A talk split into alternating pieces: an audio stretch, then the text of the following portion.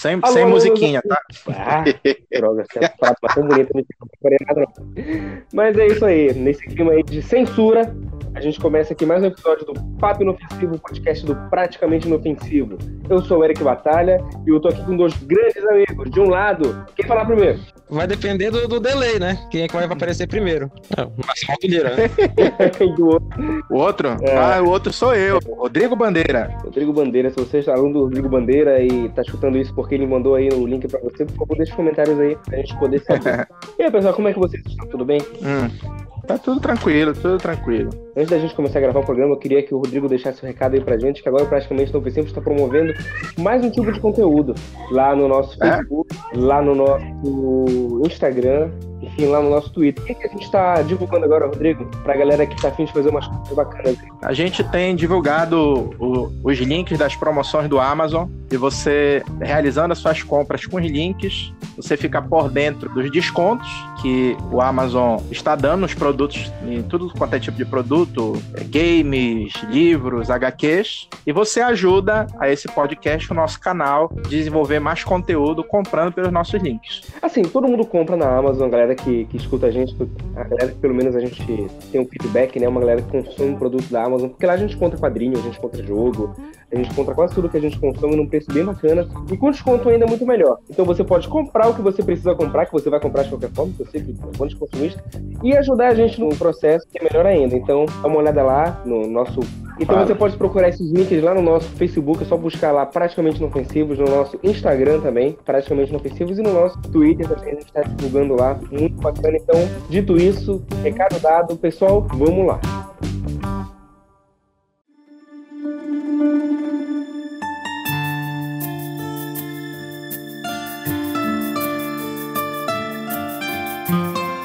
Pessoal, tem alguém que todo mundo aqui conhece, que esse ano 2020 vai completar 50 anos de idade, tá? Um cara muito querido aí para por quem gosta de cinema, uma pessoa que conquistou o espaço dele aí em Hollywood, com, com as produções veio de baixo mesmo. A gente tá falando de quem, Marcelo?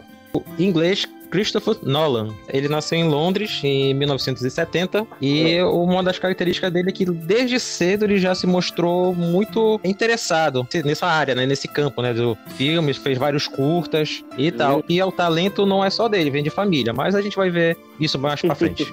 é, qual foi o primeiro filme dele que vocês assistiram? Eu foi o Amnésia, sem saber que, que era dele, né? Olha, eu não lembro, olha essa coisa, né? Eu não lembro se foi o Amnésia ou se foi o Grande Truque, mas de qualquer hum. forma, eu assisti e gostei bastante de cada um deles, né? Sem saber, ou seja, não foi procurando um diretor específico, ah, é outro filme daquele diretor que fez tal obra, tal. Não, foi filmes assim, ah, bora ver como é que é esse filme me surpreendeu bastante. Aí fui ver não sei o que, ah, novamente surpreendeu. E aí, por coincidência, fui verificar que era do mesmo diretor. Mas se tu assistiu o Grande Truque antes de assistir o Batman Begins? Tem o fato de que eu demorei um pouco para assistir o Batman Begins, né? Eu tenho que confessar isso. Eu, eu, tenho esses problemas de não consumir a obra imediatamente, sabe? Eu demoro alguns meses até alguns anos. É, eu já, eu já eu te vi isso no podcast passado do The Last of Us. exatamente. É, exatamente. Mas enfim, antes da gente continuar falando sobre hum. a obra, conhecer um pouquinho sobre o cara, a pessoa, o Christopher Nolan. Cara, ele é da escola do Steven Spielberg. Ele era moleque, em vez dele ir pra rua brincar, ele pegava a câmera Super 8 do, do, do pai dele e ficava filmando as coisas. Fazia curta-metragem com boneco, com os brinquedos dele. Ele gostava de ficar filmando as coisas. Inclusive, um, um, dos, um dos primeiros curtas que ele fez foi usando alguns action figures que ele tinha de Star Wars. Ele, ele era fã de Star Wars, né? Ele fez alguns um curta usando essas action figures que ele deu o nome de Space Wars. Na verdade, a, a inserção dele enquanto diretor, ela é bem tardia com relação a outras pessoas que a gente conhece, né? Que estão uhum. aí no, no, no mundo do cinema. Ele começou o quê? Com 29, 28, 29 anos. Foi quando ele dirigiu o Following. É, que foi o primeiro filme, né, que ele fez. O primeiro longa-metragem foi ele, mas já uhum. com 19 anos ele já estava mostrando, já estava produzindo alguns curtas-metragens, inclusive participando de alguns festivais pequenos. Em 89 ele lançou Tarantella, 96 o La Semi e em 1997 o Dudlebug, uma coisa assim. Foram três curtas que ele fez. Né? O último foi em 97, aí em 98 ele resolveu fazer um longa-metragem.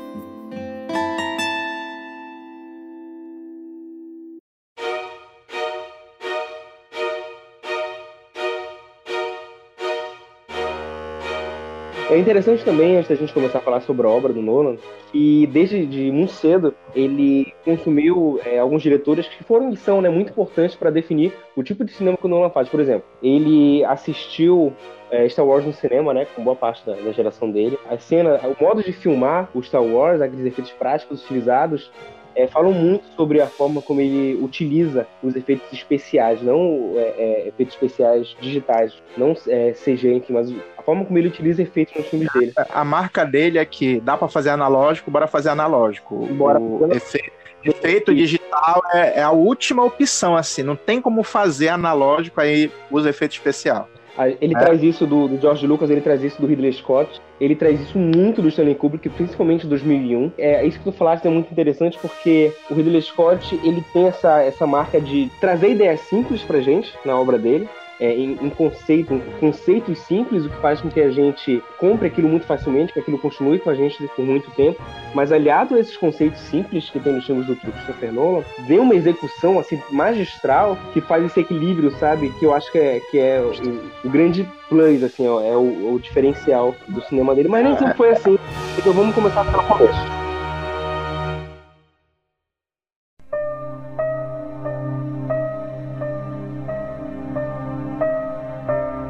Então, pessoal, para a gente conhecer um pouco mais sobre a obra do diretor, entender um pouco mais sobre ele, vamos falar um pouco sobre as obras que a gente assistiu, um pouco né, das obras que a gente assistiu. Acho que não vai dar para a gente falar de todos os filmes dele aqui nesse programa, mas vamos começar com Following, ali do final da década de 90. Que mais ou menos em 1998. Sim. A sinopse do filme é, é a vida de um escritor que ele está procurando inspiração para suas histórias e ele do nada resolve seguir as pessoas na rua.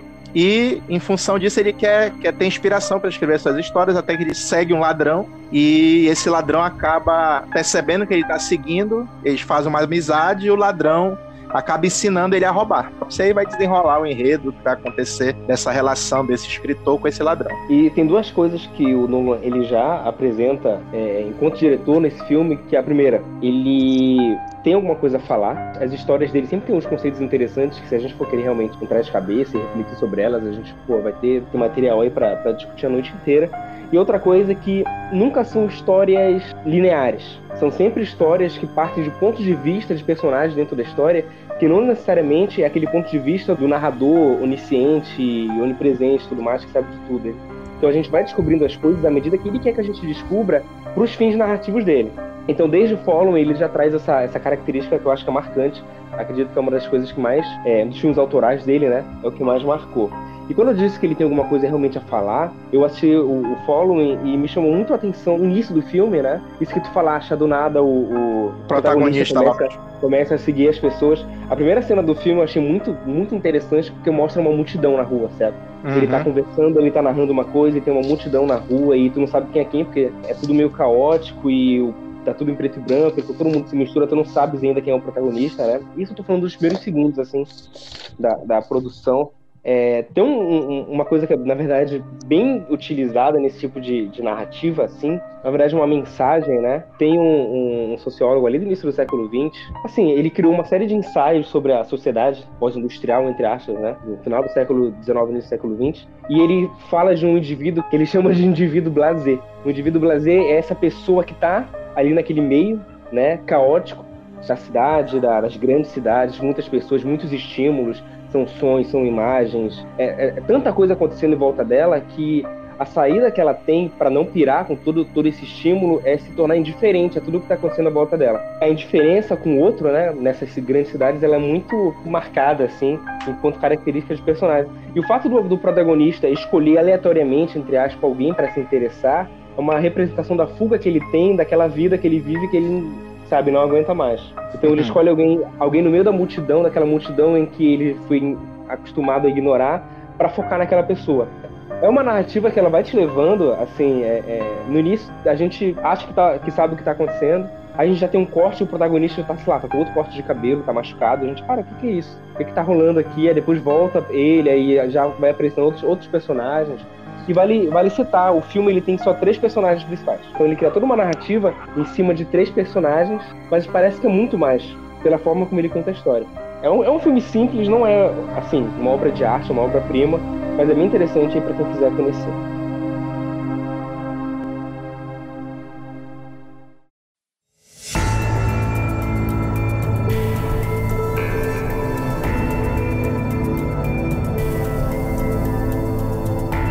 Pessoal, a partir do Following, o Christopher Nolan, ele teve mesmo esse ínfimo de recurso que ele usou para fazer o filme, é, ele teve um retorno bom, ele teve uma notoriedade em festivais de cinema, o que fez com que ele conseguisse fazer a primeira obra dele nos Estados Unidos, que foi Amnésia. Mafi, dá sinopse pra gente certo. aí do Amnésia, por favor. Muito bem, pessoal. É, esse filme conta a história de um personagem chamado Leonard Shelby, que é interpretado pelo ator Guy Pearce, que sofre de uma condição chamada memória anterógrada. E o que seria isso? Esse, esse distúrbio, esse, essa situação faz com que ele fique impossibilitado de ter memórias novas. Ou seja, ele sabe tudo que aconteceu até determinado ponto da sua vida, mas a partir daí ele não tem mais registro de novas memórias. Ou seja, todos os acontecimentos recentes que ele vive são apagados depois de um curto período, né? Ou seja, ele está numa situação, conversando com alguém ou estão se dirigindo para um lugar e de repente, pum, ele não sabe o que, que ele está fazendo lá, ele não sabe com quem ele está falando e para complicar ainda mais a situação, o Leonard está realizando uma busca a um homem que assassinou a sua mulher e causou nele justamente esse trauma que o deixou nessa condição amnésica. E aí, um uma das principais características desse filme é a forma como o Leonard contorna sua amnésia, né, para guardar os fatos importantes na sua investigação. Ele faz anotações constantemente, ele tira fotos usando uma Polaroid, onde ele coloca o registro né, de coisas importantes, por exemplo, é, ele tira foto de uma pessoa que está junto com ele, daí e coloca informações tipo é, essa pessoa vai te ajudar, ou então é, não confie nessa pessoa, e chegando inclusive ao extremo de aquelas informações mais importantes, ele, ele tatua em seu próprio corpo. Como, por exemplo, é, pistas que ele descobre sobre o assassino de sua mulher, ou então até frases para motivar, para ele não esquecer. Ou seja, ele tem tatuado tipo: encontre a pessoa que matou sua mulher e mate-o. E isso vai levando ele a essa perseguição, apesar da condição que ele se encontra de amnésia.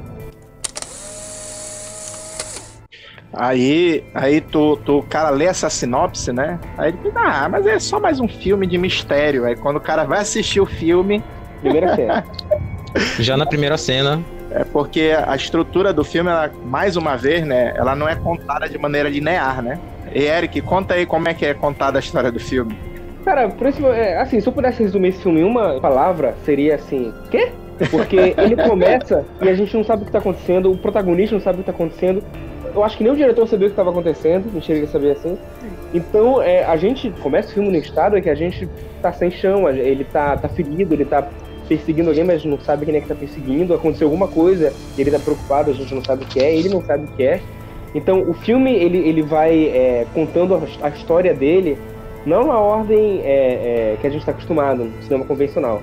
O Nolan ele decidiu contar a história do filme de trás para frente, sob a perspectiva do personagem. Ou seja, como ele não consegue criar novas memórias, a gente vai é, entendendo, a gente vai compreendendo o que está acontecendo a partir do momento que ele vai aprendendo também. Então a gente começa o filme no final.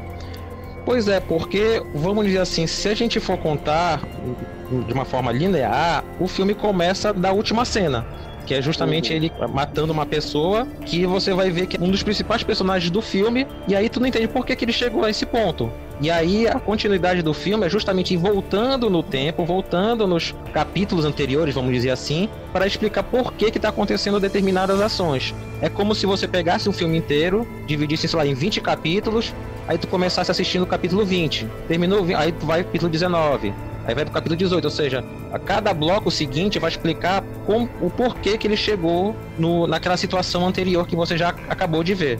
Que viagem é essa, velho? Se você não entendeu, tem um filme muito interessante do Nolan explicando isso no, no, no YouTube, que é. Ele consegue explicar melhor do que a gente. a linha de raciocínio da, da construção da, da cronologia dele. Mas aí, aí que ele se mostra enquanto diretor já primoroso, porque ele começa o filme já mostrando o desfecho do filme pra gente. E à medida que o filme vai passando, que a gente vai se aproximando do início, a gente tá cada vez mais preso ali, porque a gente não quer saber, a gente não quer resultado, sabe? A gente quer saber as perguntas, como tudo aquilo é, é, é começou através da perspectiva do, do personagem principal. Será que? Será que ele já tava pre prevendo a geração de spoiler? Eu acho que sim. Não, é porque, porque o, o, filme começa com que seria o grande spoiler da história. E na uhum. verdade ele te prende não pelo que acontece, sim o que levou a acontecer. Que é o, o que, é o que o spoiler reclama, né? Uhum. Não, ele trocou de camisa, ele trocou de camisa azul pra vermelha. Ô, oh, tu me deste spoiler, ah, estragou a minha experiência. e com a amnésia ele prova que isso não é verdade, pô. Que a jornada é muito mais, muito mais importante do que o discurso. Claro que se essa, essa mesma história, de repente, fosse contada por um diretor que não tivesse tanta competência no que ele está fazendo, de repente não ia ser tão legal assim. E vale lembrar, né, que a história é do irmão dele, né? É, é baseado é num conto escrito pelo Jonathan Nolan, que é uma parceria que se estabeleceu durante um bom tempo aí entre eles dois. Pois é, e até é importante né, falar, é curioso sobre essa parceria, é que quando eles foram fazer esse, esse filme, né, foi baseado no conto é, Memento Mori. Quando foi usado esse roteiro para fazer o filme, ele ainda não havia lançado esse, esse conto. Ele só lançou o conto depois de finalizado toda a gravação. Isso fez uhum. com que o filme não fosse considerado uma adaptação. O Amnésia é classificado como roteiro original. Tanto que ele foi indicado, né, ao Oscar. Isso, ele foi indicado ao Oscar de roteiro original, roteiro original. ao invés de, de, de roteiro adaptado. É, na verdade, o, o, o Nolan ele começou, o Christopher Nolan, né, começou a escrever o roteiro enquanto o conto estava sendo escrito ainda. Então a adaptação uh -huh. foi, foi um filme adaptado a tempo real, uma parada que acontece muito pouco. Né, ele foi indicado ao Oscar de melhor roteiro e melhor edição, né? Mas não ganhou nenhuma das duas, mas assim, para um filme independente, de um, do, o segundo longa de um diretor receber duas indicações, né? O cara começou com, com o pé direito, né? Na carreira. Exatamente.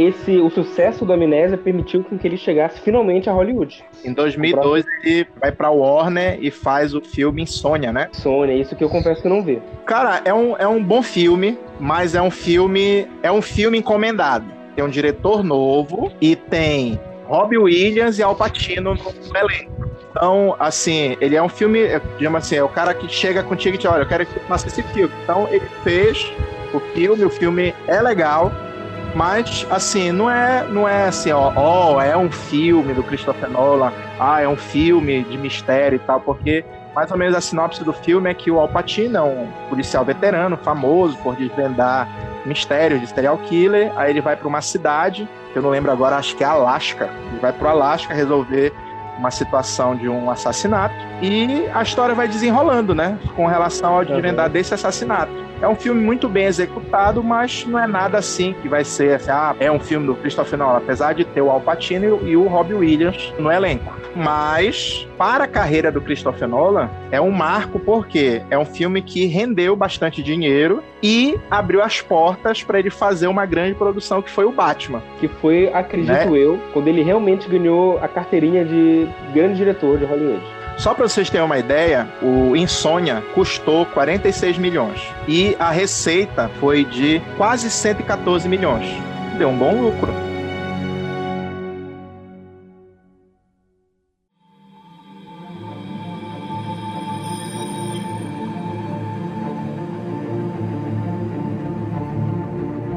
Os executivos do, do estúdio é? da Warner aceitaram receber ele para escutar uhum. a proposta que ele tinha quando ele ficou sabendo, né, que existia a, essa, essa intenção de fazer novos filmes do Batman, tinha um projeto andando. Isso, mas a saga do Batman a gente não vai falar hoje. Mas se vocês quiserem, a gente faz o programa só para falar sobre a trilogia do, do Batman do Christopher Nolan. Mas tá eu vou, eu vou usar a trilogia do Batman só pra, pra falar uma coisa aqui que eu acho que é interessante. O Nolan é muito esperto. Enquanto ele tava fazendo a trilogia do Batman, que ele sabia que era uma ideia boa, enfim, a gente vai falar quando a gente for falar lá na frente da trilogia. É, entre os filmes, entre os filmes da trilogia, ele tava fazendo os filmes dele. Ele nunca deixou de produzir as coisas autorais dele. É, é, é assim, se a, se a pessoa tipo assim, se o diretor tem boas ideias e ele caiu no gosto do, do grande público, dos grandes estúdios, né? Uhum. Ele tem que fazer isso. Ele, ele vai fazer uma coisa para ele ganhar dinheiro, para ele poder fazer os projetos que ele quer fazer. Não que ele não quisesse fazer o Batman, os outros filmes, mas é, é mercado, né? Por exemplo, teve uma época que o pessoal, ah, porque o Shyamalan escreveu o roteiro do Stuart Little. Mas o cara tem que ganhar dinheiro para poder fazer os projetos dele, né? Exato. né? ainda, ainda falando sobre isso, porque assim, ele tá fazendo os projetos dele, intercalado com os filmes do Batman. Batman. O, o Batman Begins ele é de 2005 e o é. Cavaleiro das Trevas é de 2008. Em 2006 ele lançou o Grande Truque.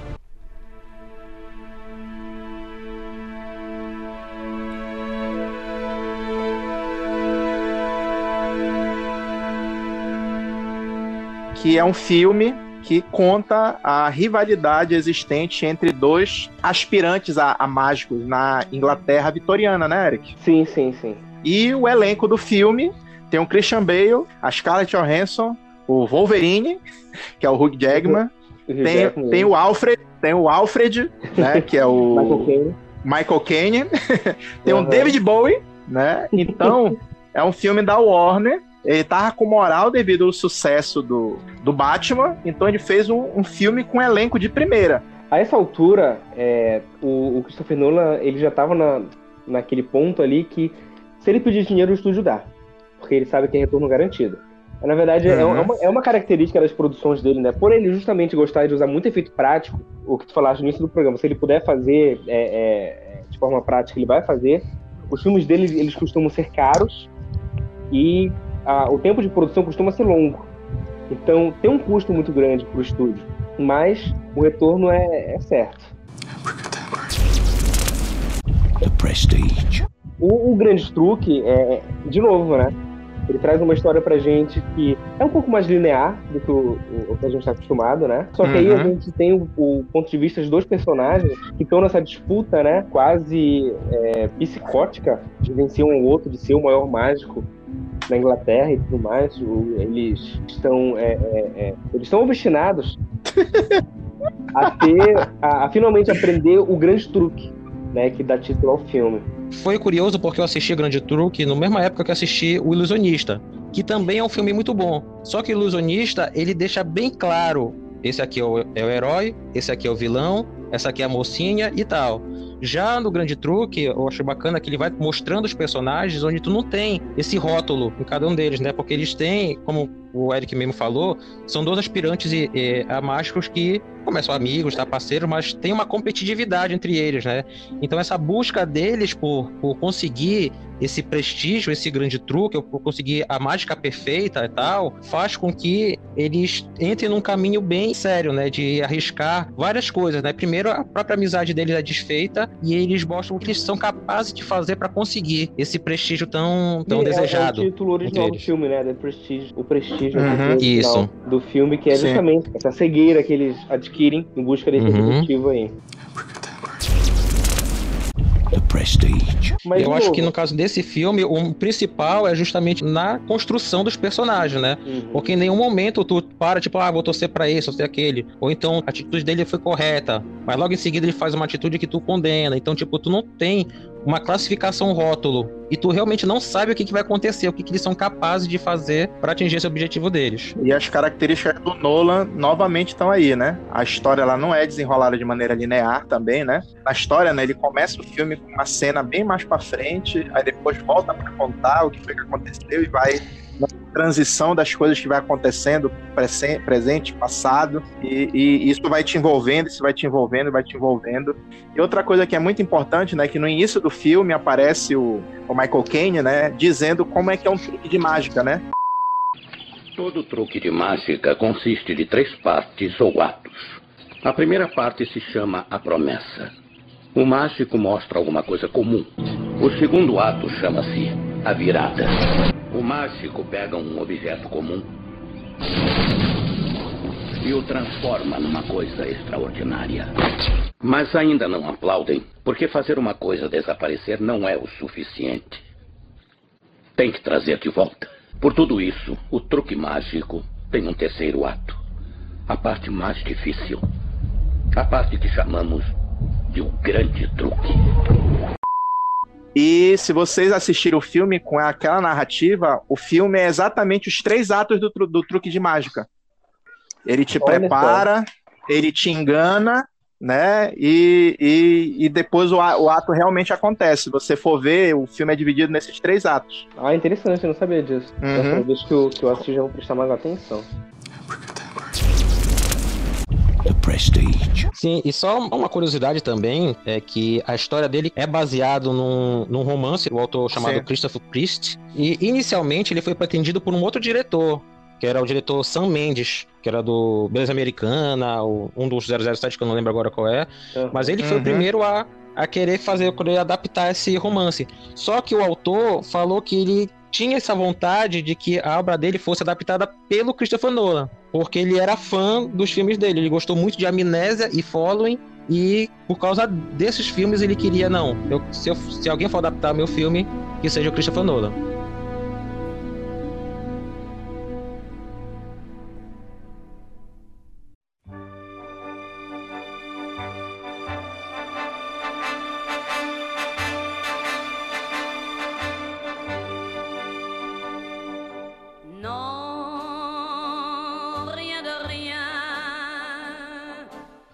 Pessoal, depois que ele dirigiu é, o Grande Truque, que foi um outro sucesso dele, né? Serviu para consolidar ele em Hollywood.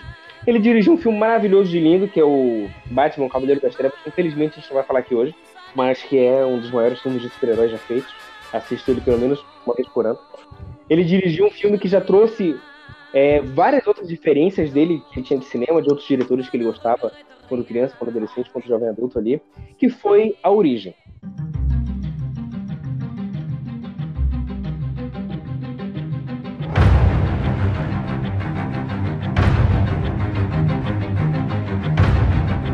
The Inception.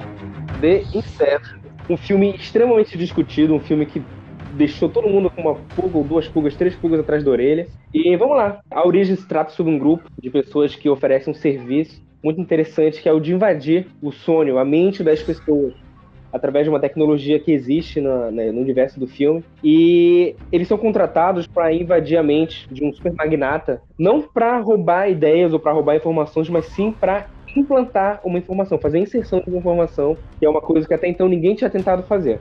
Pois é, essa tecnologia né, de tal foi desenvolvida por militares com o objetivo de fazer com que eles pudessem fazer treinamentos né, mentais sem, sem morrer, né? Porque eles poderiam, nesses sonhos, esfaquear, eles poderiam ser mortos e tal, e não, eles só acordariam. Com a posse dessa tecnologia, um grupo, né, que no caso é um grupo de assaltantes mesmo, né, ladrões, eles uhum. entram no, na mente, né, de pessoas específicas para roubar algumas ideias. E justamente o filme começa com um desses assaltos que não dá muito certo. E até por uhum. uma peculiaridade, né, por um problema que o personagem do Leonardo DiCaprio tem, que é a de um tipo um fantasma, um monstro da mente dele que é personificada pela, pela ex-esposa, que aí vou mostrar mais pra frente. E aí o que acontece? Esse cara que eles tentaram assaltar e não conseguiram, acabam capturando eles e dão a opção dele, olha, eu posso livrar vocês e inclusive ajudar vocês numa coisa específica se vocês fizerem um trabalho para mim. E esse trabalho, ao invés de ser uma extração de ideias, seria o quê? Seria o oposto. Ele deveria entrar na mente de uma pessoa específica que é o filho de um, de um rival dele, que vai herdar, né? Porque o rival tá para morrer, então ele vai herdar toda a companhia do, do pai. É, a ideia seria entrar na mente dele para inserir uma nova ideia, que faria com que eles desfizesse todo o império do, do rival. Então essa é a trama, o background do, do filme, né? Entrar no, na mente do cara para tu inserir uma ideia, que não é uma coisa simples. E por causa disso, eles precisariam fazer coisas bem mais específicas e mais perigosas. O Leonardo DiCaprio, no caso, o protagonista, né? Esqueci o nome do protagonista, mas interpretado pelo Leonardo É o Kobe. DiCaprio. O Kobe aceita justamente porque ele tem essa pendência, ele tem essa, essa pendência do passado que tá atormentando ele e ele precisa dar um fim nisso. Então é muito interessante a forma que o Nolan é, é, consegue manejar isso daí.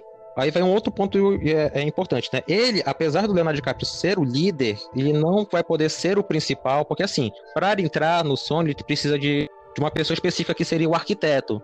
Ele vai criar todo o ambiente lá no qual eles vão estar. E aí a pessoa que eles vão invadir a mente é que vão dizer assim, povoa esse lugar, ou seja, você cria uma, um ambiente, aí o subconsciente da pessoa que vocês estão que eles querem invadir vai povoar lá e justamente a interação faz com que se descubra o que o grupo quer naquele momento. Só que o Leonardo DiCaprio tem um trauma com relação à esposa dele que faleceu, então tudo que ele sabe, ela também sabe e ela aparece justamente para atrapalhar e o porquê disso vai, você vai ver no decorrer do filme.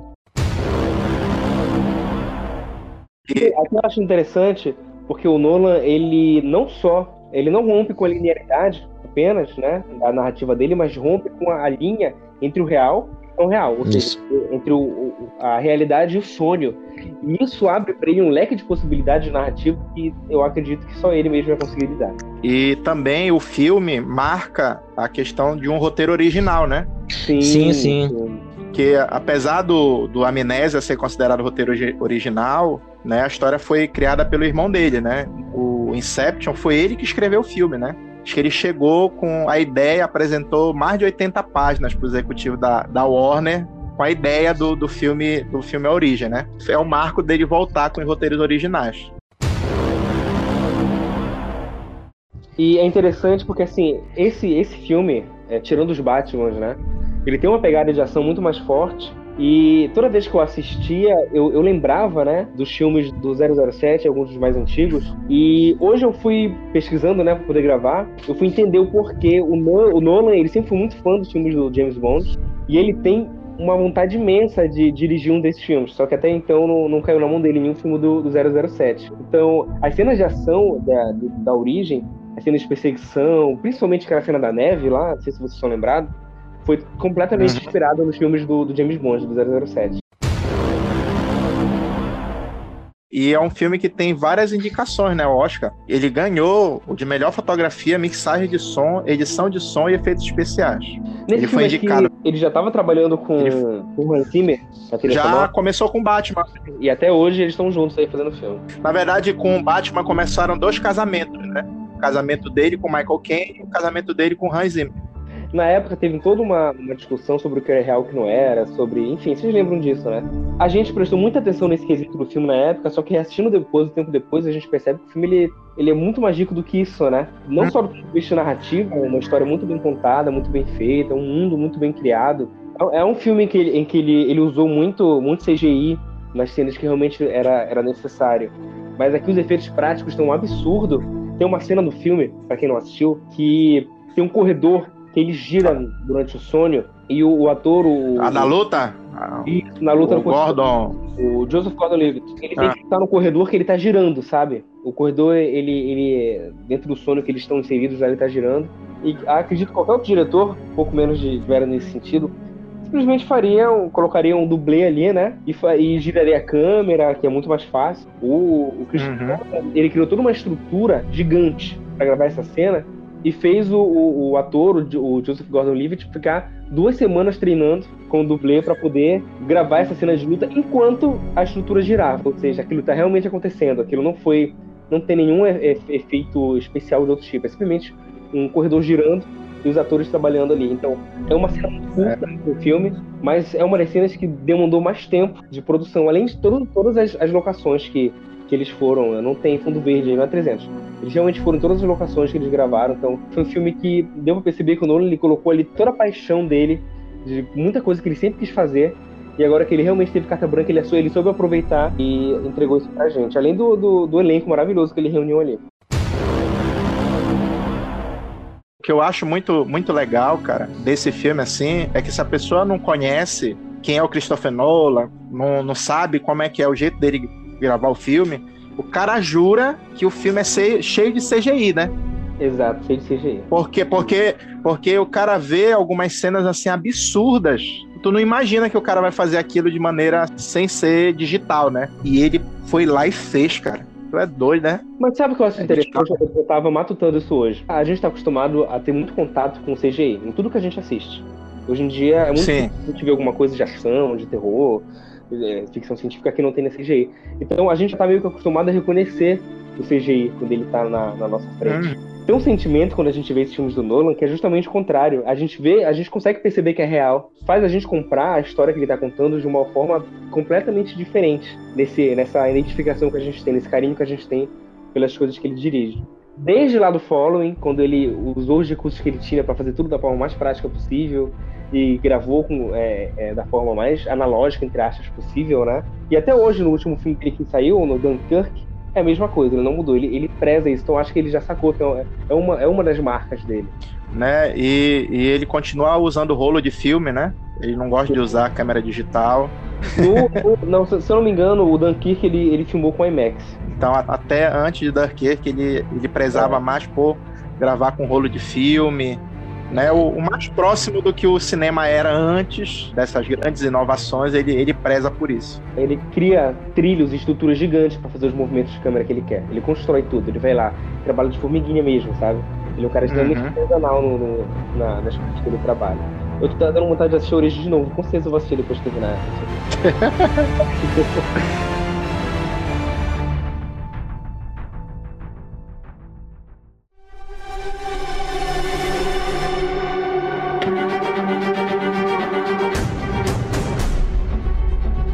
Pessoal, se você está assistindo a gente até agora, muito obrigado. Tá assistindo? Eu já tenho certeza que ele imagina, gente. se você está ouvindo Bora, a gente até agora, eu quero hum. dizer, a gente não, não, não vai continuar falando do, dos outros filmes do Christopher Nolan, porque senão esse programa aqui vai ficar gigante. A gente não, não procurou aqui também é, detalhar aí, os filmes e discutir os filmes de forma específica, porque a gente queria falar um pouco sobre o diretor. A gente vai fazer uma segunda parte falando de outros filmes dele, porque tá chegando uma coisa aí que tá todo mundo esperando muito, que é o novo filme do diretor, cujo nome é. Qual é o nome, Marcelo? Tenet. T-E-N-E-T, né? Que pelos trailers que a gente já viu, já vai trazer é, um outro conceito aí muito louco com relação a tempo. Então, então eu tô muito ansioso. Uma das curiosidades sobre, sobre esse novo filme aí é que nenhum ator recebeu o roteiro completo, né? O cara recebe o que ele vai fazer, grava e vai embora do estúdio. Ah, mas é uma então, mania. O... Se for falar do Dunkirk e do, e do Interestelar, eu vou falar disso, que é uma mania que o Nolan ah. adquiriu nos tempos pra cá. Mas o e... trailer desse novo filme, cara, mostra que ele é uma coisa, é uma viagem enorme, cara. Porque tu vê o trailer, tu não sabe nem qual é a proposta. A, a confusão já começa pelo nome do filme. Já pararam para ver que Tenet é daquelas palavras que tu consegue, que é a mesma coisa de frente para trás ou de trás para frente? Esse é, é palíndromo, né? Então já, já começa pelo nome do filme. O pessoal já começa a montar teorias. Aí ninguém sabe direito o que é que vai acontecer no filme. O trailer não te diz muita coisa. Minha, na verdade, é o Lázaro Ramos que tá estrelando ele. é, é, é, o filho do Denzel Washington, né? O filho do Denzel Washington? Se eu não me engano, é o filho do Denzel Washington. Foi o cara que fez o infiltrado na clã, né? Isso, ele mesmo. É isso, pessoal. Uhum. Tio, por favor, deixa aí a, a, sua opinião, manda aí uma mensagem pra gente nas redes sociais, com dicas, com proposições de programa. Se você tem algum assunto que você acha interessante que a gente discuta, fale pra gente. E a gente volta aqui depois falando um pouco sobre Interestelar e a trilogia do Batman em algum programa aí, e sobre Dunkirk, que são os filmes que falta a gente falar do Nolan. E é isso, né, pessoal? Compartilha esse podcast, procura a gente lá no YouTube, é, praticamente inofensivos, procura a gente no Facebook, procura a gente no Instagram, procura a gente no Twitter, procura a gente em todos os lugares, porque a gente tá em quase todo lugar agora. E lembrando o recado do início do programa, a gente está compartilhando muita promoção boa. Então, se você está planejando comprar alguma coisa, então está procurando um preço bom aí para adquirir aquela, aquele item que está faltando na coleção, agora é a hora, procura lá e compra com cupom do Praticamente Inofensivos. E aonde é que ele vai poder escutar esse podcast, meu amigo? Ah, mas é claro, se você está escutando esse podcast, você sabe que está escutando ou no Spotify, ou no Google Podcast, ou no Anchor, ou onde mais? Você pode encontrar no Rádio Public também e no Pocket Cast também. Tá? Ou seja, então, a gente está em todos os lugares. tá certo, pessoal? Então espero que você tenha gostado desse programa e até o, o próximo Papo Inofensivo. Falou, pessoal. Valeu, pessoal.